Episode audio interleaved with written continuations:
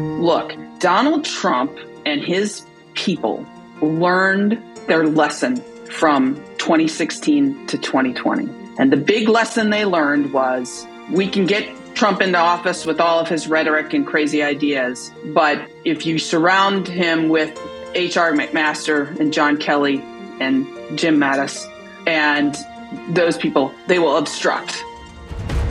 I'm Ken Harbaugh, and this is Burn the Boats, a podcast about big decisions. My guest today is my good friend Amy McGrath, who probably needs no introduction to this audience after that grueling Senate race against Mitch McConnell in Kentucky. She's been incredibly active in politics since then, both in front of the camera and behind the scenes. I wanted to catch up with her about that and get her take on the increasingly dangerous turn towards authoritarianism that the Republican Party has taken. Uh, Amy, welcome back to Burn the Boats. Good to be with you.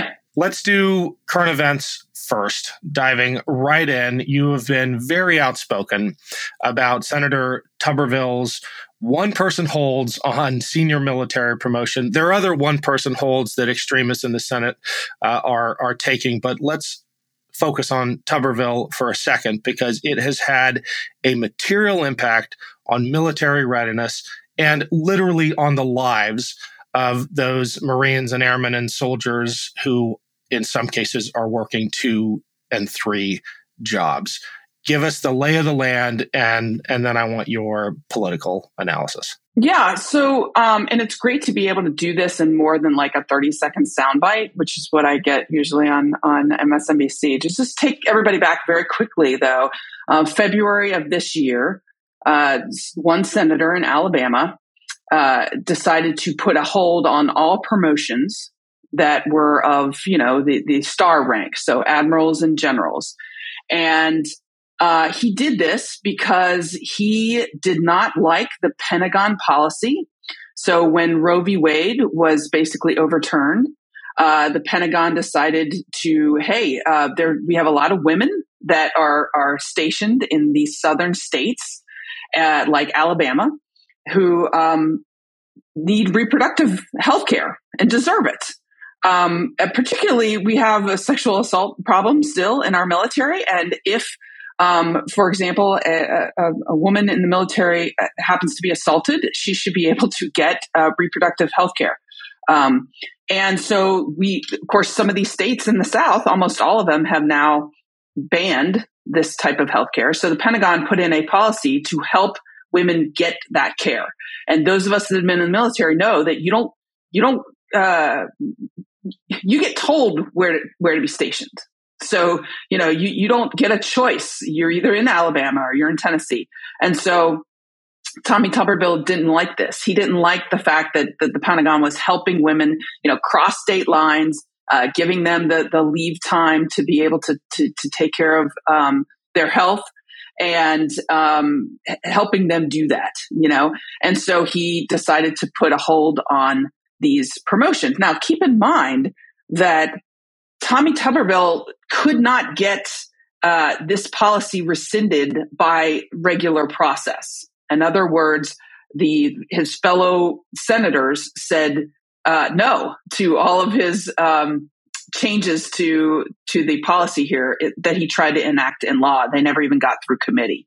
So because he didn't get his way, he's he put this hold on. It's been going on since February. We now have over like 500 or so that are being held up. And by the end of this year, it'll be uh, about two thirds of all generals and admirals, um, their promotions held up. And what that, the problem is with that is that they can't take on position. So right now we do not have a seventh fleet commander. That's the commander of all of the Pacific. We don't have a fifth fleet commander. We have, that's the commander in, in the naval forces in the uh, Mediterranean and, and, the Middle East, basically. Um, and so, and among many, many others. And that allows us to not be able to do long term planning. Our allies and partners don't know who to talk to. We don't have the same authorities as an acting commander. And in addition, their families are held up, so they can't move uh, to those those locations that they're supposed to take these jobs. And one of the things that people don't fully, I think, appreciate is the military doesn't just plug and play. They don't just say, "Hey, John John Doe there is a three-star admiral or a three-star general, so he can fill any three-star general role."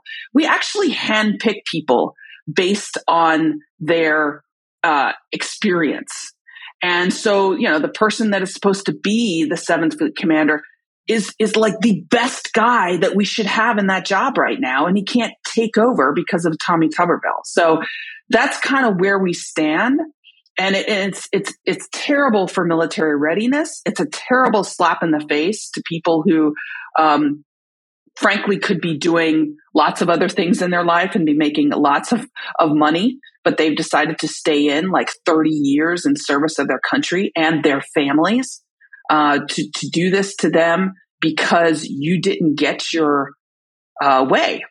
And then on top of it, Ken, it's just a total slap in the face to women in the military. I mean, this old man who is a who is a former football coach is is doesn't like women in the military so much that he doesn't want us to cross state lines to get reproductive care. He, he, he, that, that's how radical this guy is. Um, somebody who, like myself, who could serve their country overseas, um, three combat tours, comes home, uh, wants to have a family, and happens to potentially have an, an ectopic pregnancy. You know, you know that's a that's a pregnancy that that isn't viable. That is could could hurt the life of the mother, could hurt the life of the servicewoman. And Tommy Tuberville doesn't want that servicewoman to get health care. That's how crazy he is. Tommy Tuberville, who, by the way, calls himself the most military person there is, having never served a day in uniform. Um, you said this on Nicolle Wallace. Ultimately, we can't have one senator holding up and hurting our military and national security in such a way. It has been nine months and Senator Tuberville has literally weaponized his position as a senator to actively hurt our military. You talked about the damage this is doing to those uh, flag and general officers whose careers have been interrupted, whose families have been impacted. More importantly, you've talked about the message that this sends to women across the military, treating them as second class citizens. What is the message that this sends to our adversaries, to China and Russia and Iran and Hamas? well, I think the message is they have they have important allies in the United States Senate and in the Congress. And those are the people who's uh, like Tommy Tuberville who thrive on chaos, who thrive on uh, being disruptors, hurting the processes that we have had for decades that have frankly protected this country and protected the world. Our military is absolute best in the world. And Tommy Tuberville is just a one man wrecking ball to that. And we're allowing it to happen. And so what I've said on TV and what I continue to say, and I hope that um, lawmakers really t- take this in, is that we cannot allow one man in the United States Senate to put a hold and hurt our national security in this way. I know why they don't want to change the rule. They don't want to change the rule because it, it would diminish the power of the individual senator. The problem is that those rules and norms applied back when you had senators that actually were adults, that actually put this country above their political party they knew they had that power, but they, they weren't going to use it in a destructive manner. We now have, uh, on the Republican side, a number of senators who who care more about the clicks, care more about the money, care more about their right wing extreme extreme agenda than they do about this country. And the reason they have been able to get power, Ken, and not be pushed to the sideline, which has always been the case in the past, is that the rest of the Republican Party is unwilling to stand up to them, which we've seen over and over again. They're unwilling to stand up to the MAGA extremists and they're allowing the Tubervilles to do this. And so to fix it, in my opinion, we're going to have to change that rule of the Senate. Can't, can't allow our national security to be hung out to dry like this. And maybe we need new senators as well. I, I, was going to ask you, but you you just offered a pretty good answer as to why Republicans have let this go on for so long. But it's not just Senator Tuberville. You've got J.D. Vance placing one person holds uh, at justice. You've got um, Senator Paul um, holding up very important promotions at at state, and the Republican Party seems okay going along with it. Is it really as simple as them trying to protect the institution of the Senate and the deference given to individual senators, or is there possibly something else going on? Well, I think that's why the rules haven't been changed, um, and I think that applies to both parties. You know, nobody wants to to diminish the power of, of an individual senator. They feel pretty good about themselves having that power. Um, the problem is that the as you just mentioned, those uh, Republicans have been able to to do real damage. You know, when when um, Hamas attacked Israel, we didn't have an ambassador to Israel. We didn't have an ambassador to Egypt. You know, those two pretty important uh, countries, among others, thanks to Rand Paul. You know, um, we don't have uh, folks at the Department of Justice, thanks to to JD Vance. I mean, in in previous years, th- this wouldn't be allowed. But I think it shows you the lack of power that like Mitch McConnell has over his own caucus. Um, and the, the fact that the rest of the Republicans just aren't willing to, to stand up publicly. Now, some of that's changing. Last week, you saw um, Senator Dan Sullivan and a, a, few others on the Republican side stand up and really uh, take Tommy Tuberville uh, to task and and say this is this is suicide. I mean, this is this is hurting us, which is great. The only thing I would say is it took him nine months. It took him nine months. It, yeah, it's still not over. Right, right. This still has to play out. Now, it, you know, right now in the Senate, um, my understanding is the the Democrats are in the Senate are trying to come up with a workaround, a temporary workaround where they would temporarily change the rules to be able to push these nominations through in bulk. That would require uh, Ken 60 votes. So they would have to get nine Republican senators to go along with it.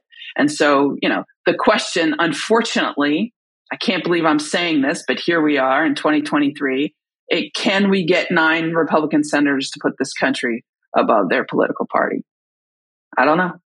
I have heard an an alternate explanation, and I don't want to give it too much credence yet, but I would love your take on it.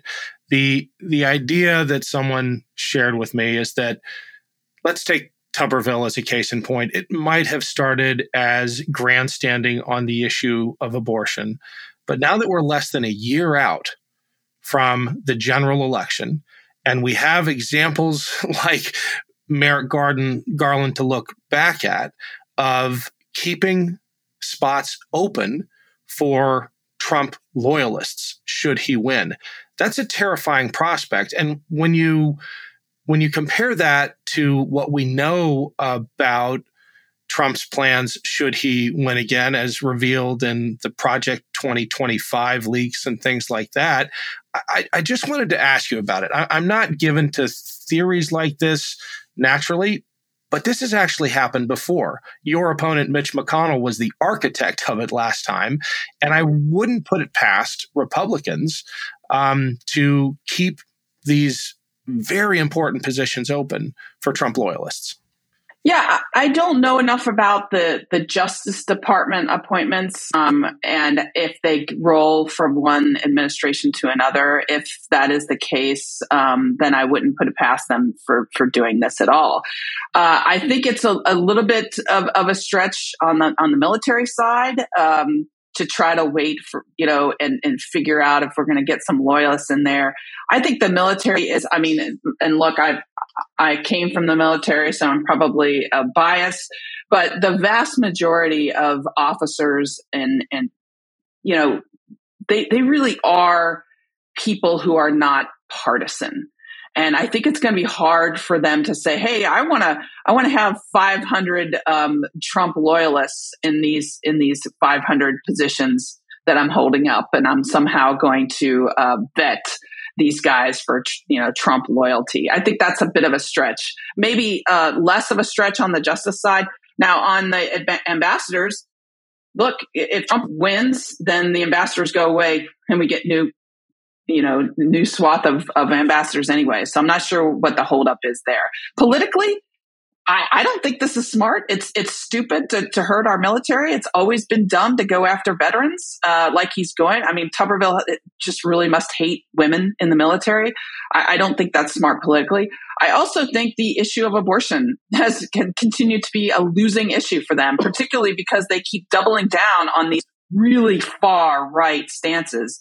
I mean, to say to women in the military, uh, we're going to keep you trapped in in a state uh, that doesn't allow um, you to have reproductive health care uh, is is just kind of a, a just really it's really crazy. Well, I live in Ohio where they have taken that and turned it into law. We had a 10 year old girl who had to literally flee the state to get medical care after being assaulted our pushback against that after this massive outcry was the people of Ohio defeating in August a ballot measure to deny the people a voice in issues like this. We did an episode on that. I'll put it in the show notes. And then just recently passing uh, a, a monumental ballot measure to enshrine abortion rights in our state constitution.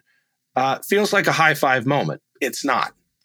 I don't know if you've been following. You're in Kentucky, which isn't that far away, but the Ohio legislature, Republicans in the Ohio legislature, are now talking about undoing that. A constitutional amendment. They are talking about removing any ability to interpret that from the courts, retaining it within the Republican dominated legislature. Uh, and I, I may get the quote a little bit wrong, but one of these Republican legislators said no amendment can overturn the God given rights with which we are born. To me, that mindset is one of the most terrifying in politics. The idea that a politician has a God given divine mandate to overturn the will of the people. But that's what we're facing right here in Ohio. Quick reaction, and then I want your thoughts on, as you alluded to, the bad politics of that. Well, I mean, uh, it's not surprising they uh, they they can't get their way through the normal democratic process. So they're going to do everything they can to change the rules and and eh, eh, you know and, and do it another way. I think it's our responsibility, and I say our people who love democracy, people who fought for democracy, um, to continue to make sure that the American people and the people of, of Ohio um, understand what they're trying to do and push back on it. Um, the politics of this, you know, are very real. I think that uh, uh, we, we've seen over and over again that uh, the American people are are not right wing extreme on this issue, and you know, most people. And, and, really, the way you should frame it, and this is uh, Democrats or independents or anybody that cares about this issue, this is a freedom issue. The Republicans are going after your freedom uh, your freedom to make decisions, um, healthcare decisions for yourself. That's what this is about. And, and I think, you know, over and over again, when, when it's framed that way and when people really have to vote on it, they're like, yeah, I might be uncomfortable with the issue of abortion myself, but, uh, I really don't want politicians telling me what to do. And when it comes to my 10 year old daughter, you know, I really don't want her to have less freedom than me, than what I had when I was 10. And so that, I think that that message is getting through and you're seeing that over and over again. When when the people have a voice, you know, they, they're making it heard. In Ohio, this has also become a, a fight about democracy itself how do we realize the will of the people? We assumed it was a constitutional amendment, but when you're up against a highly gerrymandered state legislature, even that might not be enough. And I think it belies this this notion that the Republican Party is representative. Uh, and I would just love your thoughts on how you resolve these kinds of fundamental moral conflicts in a democracy. I have always maintained that you have to win enough people over to get your way in uh, in a democratic venue, in a legislature, in in in a Congress, on a school board, or something like that. The Republicans seem to be abandoning that. Abandoning that in Ohio, they don't seem to be trying to win people over. And obviously, there's a subtext there, but it's really scary because the logical endpoint of that is autocracy.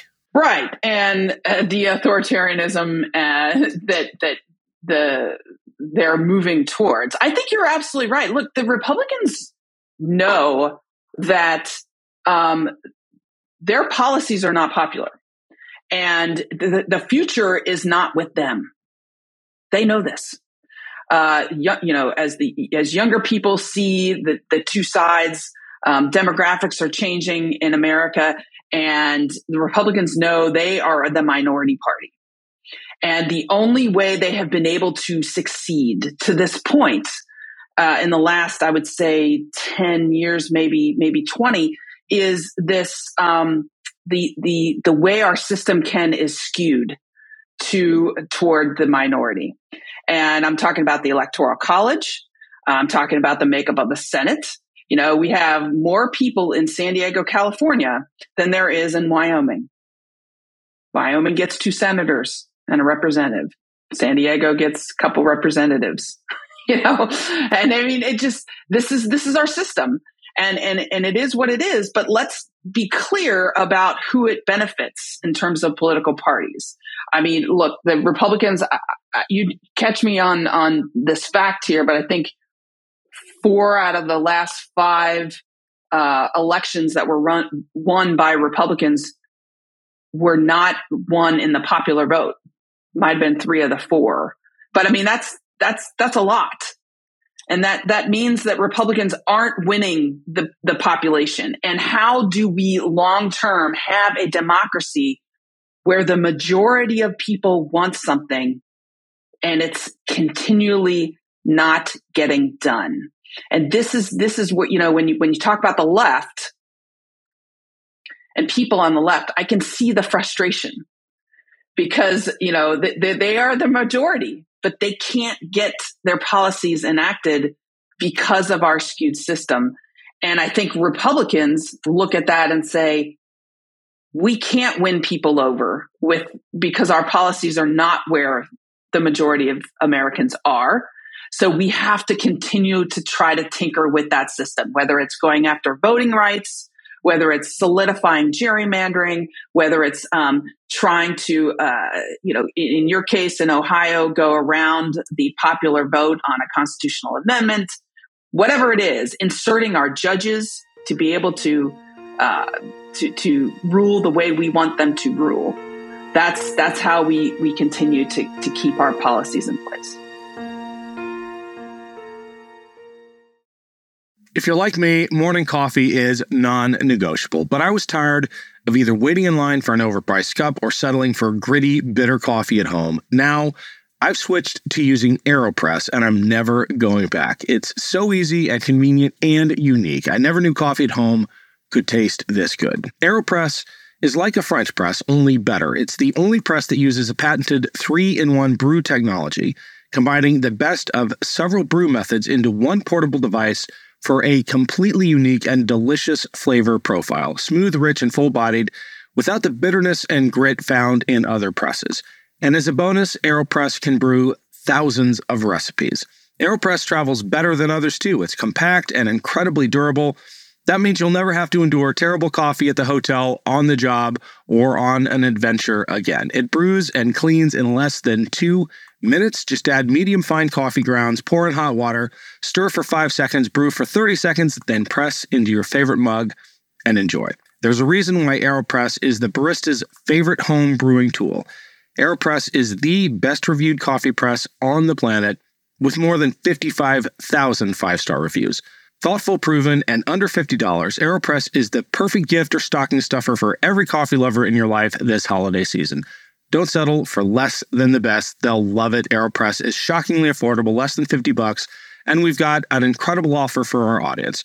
Visit aeropress.com slash boats. That's A-E-R-O-P-R-E-S-S dot com slash boats and save up to 20%.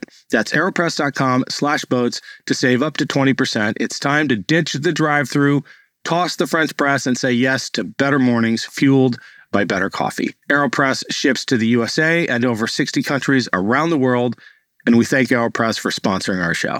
Did you know that poor sleep can cause weight gain, mood issues, poor mental health, and lower productivity? Sleep is the foundation of our mental and physical health. Having a consistent nighttime routine is non negotiable, which is why I'm excited about our new sponsor, Beam Dream, and their healthy hot cocoa for sleep. And today, our listeners get a special discount on Beam's Dream Powder, their best selling healthy hot cocoa for sleep with no added sugar. Now available in delicious flavors like sea salt caramel, cinnamon cocoa, and chocolate peanut butter.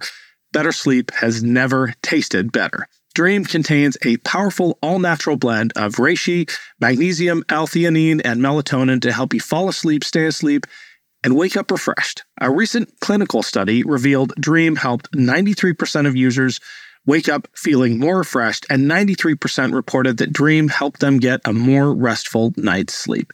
Just mix Beam Dream into hot water or milk, stir or froth, and enjoy before bedtime.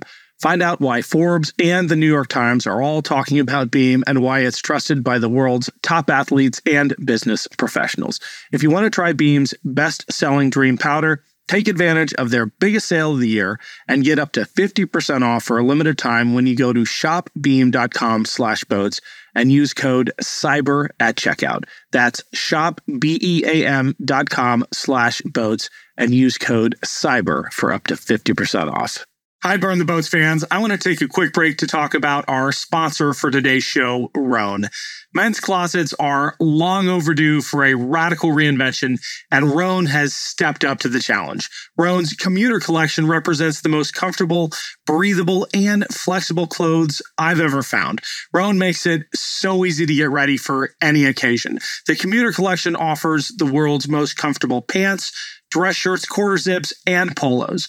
Rhone's comfortable four way stretch fabric provides breathability and flexibility that leaves you free to enjoy whatever life throws your way, from your commute to work to weekends at the kids' ball games.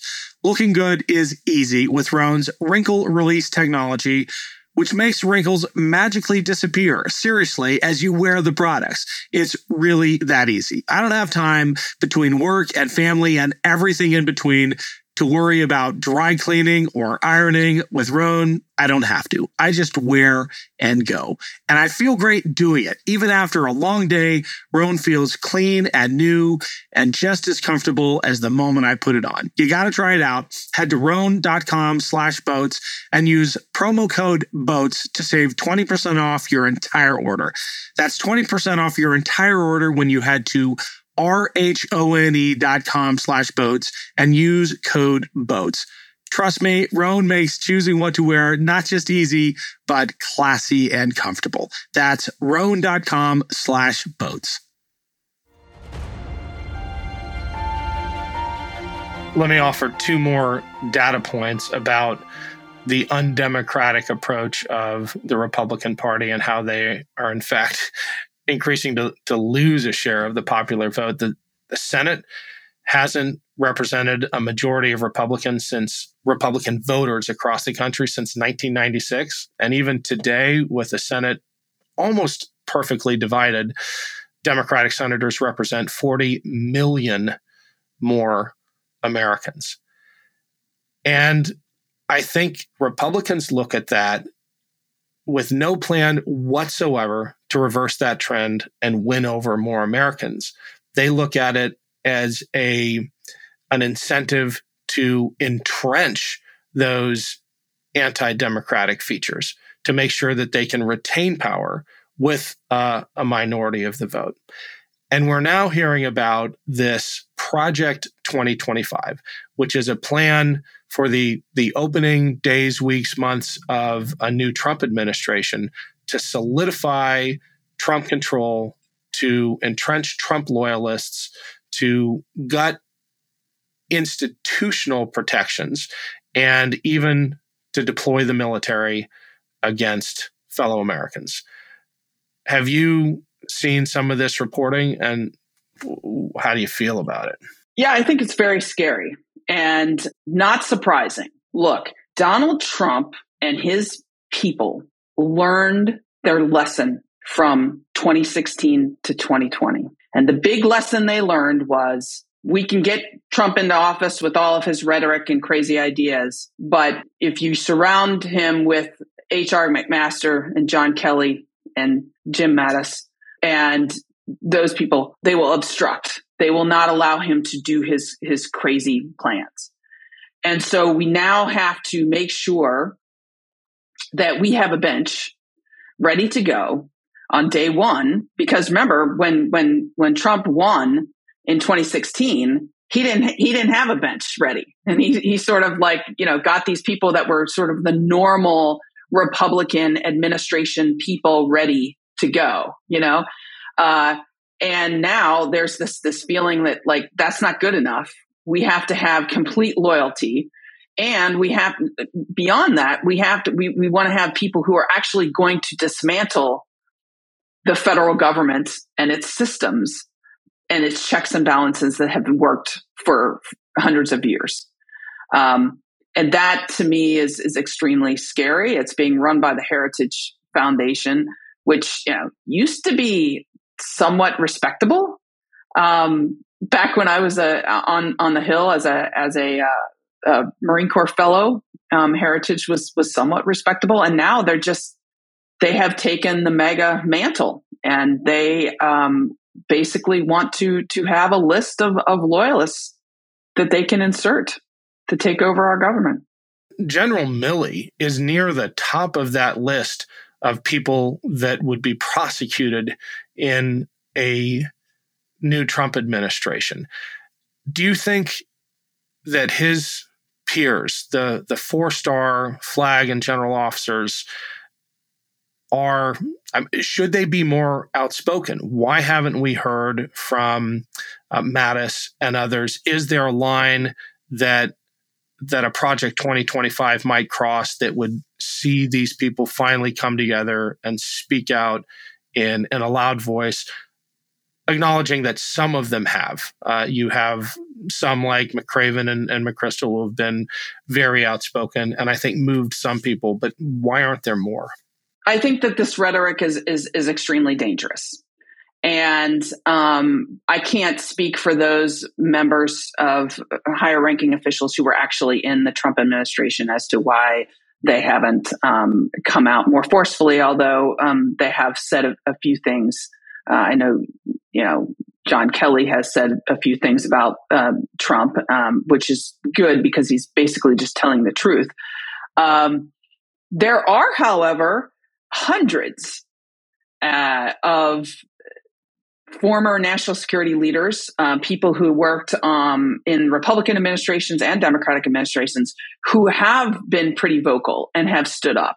I'm actually uh, started an organization with uh, a group called National Security Leaders for America, a partnership with them. And it, it's called the the operation that we're doing is Operation Saving Democracy, and the goal behind that is to amplify their voices. So they're already out there. There's about 700 of them um, around the country talking about the dangers of not only Trump back in the White House, Ken, but Trumpism. These are former generals, admirals, ambassadors, uh, people who are talking about the national security issues of uh, this man back in the White House and what he wants to do.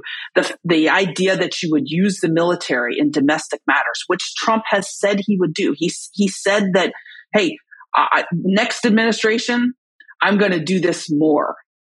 I'm going to use the military more. He hasn't just said it, he's demonstrated it. He tried to invoke the Insurrection Act. Yeah. And, and, and, you know, he, he's, he will do it again he will he will fill his his positions with loyalists. Um, I think we're learning more and more about January 6th and about what he tried to do to overthrow the election. And you know, it's it's extremely dangerous. But there are people, you know, General McChrystal is not the only four star out there. Um, there's a lot, and they a lot of them have have stood up and have have had the courage to to say, okay, I, need to be forceful. I need to to speak out here, and that's what I'm doing, trying to help them um, amplify their voices because I think that everyday Americans should know the dangers. It's one thing when when politicos and Democrats stand up and say that's very dangerous. It's another thing when a three star retired or four star or former ambassador who worked in a Republican administration stands up and says, Hey, this is very dangerous, and here's why. I really hope you're right. I love what you're doing with Operation Saving Democracy. I've been tracking it. I think National Security Leaders for America is a is a great organization, but I wonder if the MAGA base that is going to propel Trump to the nomination um, and then potentially the the presidency, I wonder how much impact these these senior leaders have on on the electorate. I'm thinking about that letter signed by every Secretary of Defense, Republican and Democrat. And I mean, it certainly affected me. It affected people in my orbit, but it doesn't seem to have dimmed at all the the attraction that people have for for Trump. I'm I'm wondering if there's anything we can do in terms of of deploying influencers and and luminaries to sway that crowd. Yeah, I don't think it's going to get everybody, um, and you've got to your loyalists. But but I will say though that with a lot of people who are not tracking these issues, if it's amplified in such a way that it gets on their radar, um, I think they will take a second look. I mean, a lot of times when you when you write a letter of endorsement, I mean, only the politicos see it. So you've got to put resources behind it. It's got it's got to get you know on your phone. It's got to get in front of you on your in your daily lives, and influencers are a way to do that. Um, but you know, you're not. We're not looking to sway the the, the MAGA base here. They're not going to be swayed. We're looking to sway that you know one percent, maybe two percent of the population who have traditionally voted Republican because Republican Party has been seen traditionally as the party of national security. We have an opening now in ways that we haven't ever had in the last 20 years, where the Republican Party is ceding that ground almost on a daily basis. They are disqualifying themselves as the party of national security on a daily basis. Between Tommy Tuberville's antics and holding up our, our military and slapping military families in the face, um, slapping women in the military in the face, to the elevation of Marjorie Taylor Greene to the uh, com- you know the committee on on uh, Homeland Security, somebody who like praised uh, people who who hand out classified information, to their their constant um, bowing down to Donald Trump, who has 91 indictments against him. Uh, you know, all that stuff. All the, the, the GOP Republican nominees, you know, are talking about bombing Mexico. Oh, that's a good thing to, bomb our, our biggest trading partner without their knowledge. That like that's ridiculous. I think there is a, a in a way right now. There was a an, a man who who got up in front of Tim Scott, who he, he was campaigning. He's a, he's a senator who's campaigning for for president right now. One of the the many. Wait, wait. Just announced that he's dropping out. Oh, so, he dropped out. Okay, uh, but this, this story still applies. So he was up in, in New Hampshire, and this this older gentleman who had a U.S. Navy hat on comes to his rally. He's Republican, you know, he's been voted Republican, and he said to him, you know, how how can how can you stand up to Vladimir Putin and, and Kim Jong Un if you can't stand up to Donald Trump? And I don't know if that guy's going to vote for Joe Biden. I, I, I have no idea. But I'm telling you, that's the kind of person that traditionally has been Republican, who who you know Democrats and Joe Biden and need to make sure that that he knows that the the national security concerns of Trumpism. It seems like he gets it. That's the kind of voter. Only 1%. That's who we're going after. I think one of the things you and I have to remind ourselves of constantly is that most Americans don't swim in politics 24 7 like like we do. One of the occupational hazards of of hosting a show like this, I'm sure you suffer from it as well, is is that you assume everybody knows that John Kelly just outed President Trump as disparaging a wounded veteran. You assume that everybody knows that every court in the country said his big lie election claims had no basis. The things that we take for granted, we still need to communicate during the general election season to those voters. You're right. We're not, and I, you know, I was intentionally asking the question provocatively. We're not going to get that MAGA base, but we don't need them. We don't need many of them at least. If we get the middle, yeah. And you're right on, Ken, when you say, wow, well, you know, people don't seem to be swayed by this or that, And, you know, and, and a lot of that is because, you know, it makes headlines for a day and then when it when it you know a year later when when people are voting nobody talks about it. You know the, the, the going after veterans calling veterans losers and suckers not wanting to go to the graves of united states marines that were killed in belleau wood because he didn't want to get his hair wet. You know that kind of stuff look you go anywhere in this country i don't care new york city chicago or small town america you have veterans day parades Kids come out with their flags. At the youngest age, Americans are taught, thankfully, to respect veterans and respect those who gave their lives for this country. Voters may not know where Ukraine is. They may not understand the selling out of, you know, military equipment and, and everything that, that, that, that President Trump did in Ukraine. They may not understand um, Hamas or or over there in Israel, um, that may not hit people. They may not even understand classified material and why that's so important not to to have hanging out in your closet and bathroom.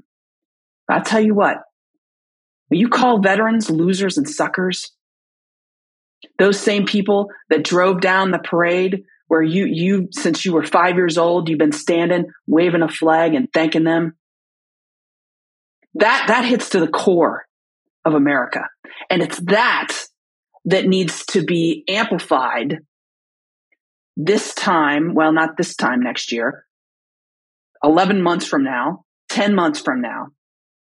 Um, and it needs to be done, in my opinion, by an independent um, organization that reminds people of this. Because if you don't remind them, it's like it never happened.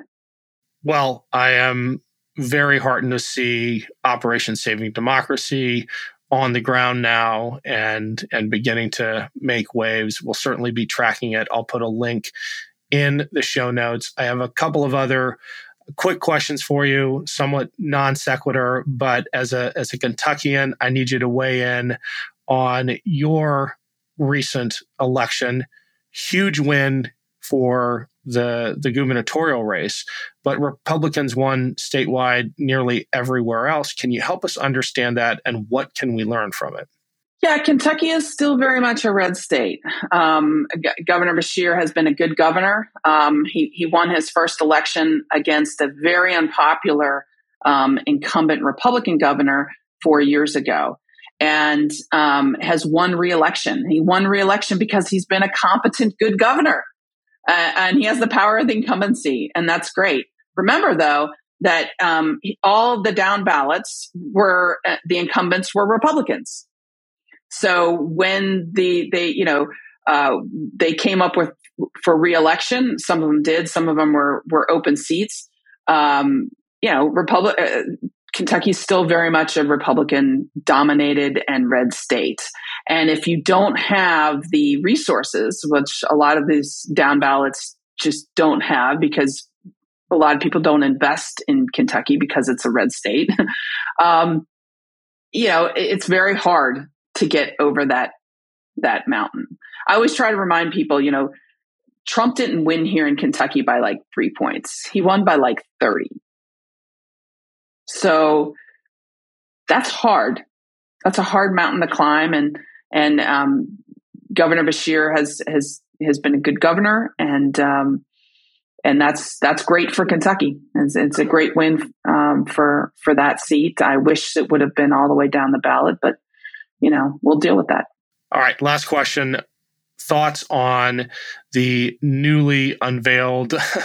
I'm trying not to chuckle through this uh, Supreme Court ethics code. Um, my all right i'm going to editorialize a little bit first you probably are, are thinking the same thing the only thing scotus has is the the faith and that the public has in it it doesn't have an army it doesn't have the ability to pass legislation once that faith is diminished or god forbid gone an ethics code isn't going to bring it back how worried are you about our third branch of government I am very worried. I, I, it's really sad to see that this has happened. Um, it's a function of people like Mitch McConnell uh, and you know shoving in um, Supreme Court justices, uh, in in my opinion, in a in a very um, terrible way that may have been legally okay, but just flies in the faith of uh, face of good faith. You know, when you when you hold up a seat for you know almost a year, and then to, to you know because you want the people to be heard on that seat, and then you know a couple years fast forward a couple of years, you know when Ruth Bader Ginsburg dies, you know in, in a month before the election, then you you you ram through somebody you want um, because you know the election's probably not going to go your way. And and that that to me is is just it's just sad. That can on top of the fact that you know four i think four or five of the justices were appointed by a president who um, was not elected by the popular vote so again you have the the minority of people in america kind of um, inserting their their folks in there and then on top of it um, the the rulings like Roe, like the repeal of Roe. I mean, it, it, you you can't you can't say that I, I'm for precedent, and then you know when you get into to office, just throw it all away. People look at that and they're like, "Well, we don't trust you," and it does come back to trust. And this ethics thing is just a little piece of that. Um, look, what, what Clarence Thomas did, like you and I in the military, we'd be, we'd be prosecuted for that stuff. We'd be kicked out for that. And I mean, you know, how, how does a Supreme Court justice get away with that for years? Well, he gets away with it because we always just defer to them. Oh, they're Supreme Court justices. They must be doing the right thing. Well, turns out they weren't doing the right thing. And I don't think they're ever going to get that trust back, to be honest with you, unless there's an, an ethics code or whatever you want to say that is actually enforceable. And this one, it appears to be just kind of fluff. Well, this really does worry me because as critical as I am of the Supreme Court, and, and that is, it's going to sound bad, but that's actually ad hominem. I'm not critical of the institution. I'm critical of certain actors within that institution have, who have betrayed the public trust. And, and you referenced Clarence Thomas and his literal uh, parent taking of bribes, um, because that flows downwards. And the rest of our judicial system is, it provides the guardrails. It was the, the judicial system that kept Trump's legal arguments leading up to January 6th from, from winning the day. Um, and, you know, I'm saying this as, as a lawyer. I think it is absolutely essential that the American public believe in their legal system. At the same time, we have a Supreme Court on which individual actors have betrayed that same public. And I think we have to go beyond an ethics code and fundamentally reform the court. I'm for term limits. Term limits. I was going to say term limits at the top of the list, maybe even expand the courts, but term limits would do so much. They would. And, and it comes down to this look, we're all human. Okay. Um, we'd all probably love glamorous vacations with with billionaires and be able to fly on their private jets. That would be a lot of fun. And for our families too. You sacrifice a lot in public service. You know the, the supreme court justice doesn't get paid a ton. And this is the problem. You have a lifetime appointment. They they look at this as well when i'm never going to get to that billionaire status you know? So let me just ride it out while i can and that's and that, it's because it's human nature. That and and this is the problem. If, if you don't don't want, uh, it's like the it's like the military. Like if if you you want that kind of lifestyle, you want to hang out with billionaires and and and do that kind of, of thing. Don't become a Supreme Court justice. Okay, don't don't take an appointment uh, in, in, in public service because it's public service and you have a lot of power in public service. We give that to you as a democracy. Certainly Supreme Court justices have a lot of power. But with that comes, you know, not only responsibility, but also the, you, you can't hang out and, and, and run around and, and have your, your, your, your kids college education paid for by, you know, billionaires and all that stuff. Um, so if, if you don't want that, then don't take that job or resign you know, Clarence Thomas resign and, and you could make millions. Resign your, your position then if you want that. Well, Amy, great as always having you on. We'll obviously put links in the notes, but can you tell people where to go so they hear it as well uh, for Operation Saving Democracy? Yeah, operationsavingdemocracy.org. Uh, and you know you can you can google it it's a an important initiative right now to amplify the national security concern that Trump and Trumpism, um, uh, are, how they are threats to our country um, and to our democracy. So, if people want to be involved, we really uh, welcome that, and we're going to be working hard uh, going forward. Thanks, Amy. Great having you. Awesome. Thanks for listening to Burn the Boats. If you have any feedback, please email the team at kharbaugh at evergreenpodcasts.com. We're always looking to improve the show. For updates and more, follow us on Twitter at team underscore Harbaugh. And if you enjoyed this episode, don't forget to rate and review. Burn the Boats is a production of Evergreen Podcasts. Our producer is Declan Roars, and Sean Rule is our audio engineer. Special thanks to Evergreen executive producers Joan Andrews, Michael DeAloia, and David Moss. I'm Ken Harbaugh, and this is Burn the Boats, a podcast about big decisions.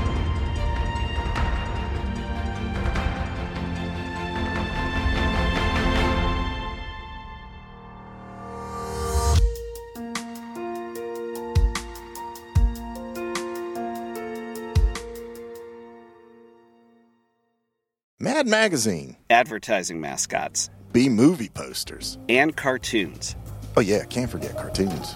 If you get the funky connection that ties these pop culture gems together, you'll dig two designers walk into a bar. See, we're a couple of creatively curious pals living between the bookends of grand museums and dive bars. Hey, you know the place, the sweet spot where highbrow and lowbrow become drinking buddies. So join our barroom chats as we talk influential work and uncover stories of how the familiar became iconic. Think behind the music for the stuff we love. Check out our website at two designerswalkintoabar.com. And listen wherever you get your podcasts or visit evergreenpodcasts.com. This podcast was produced with the support of the Ohio Motion Picture Tax Credit and in partnership with the Ohio Development Services Agency.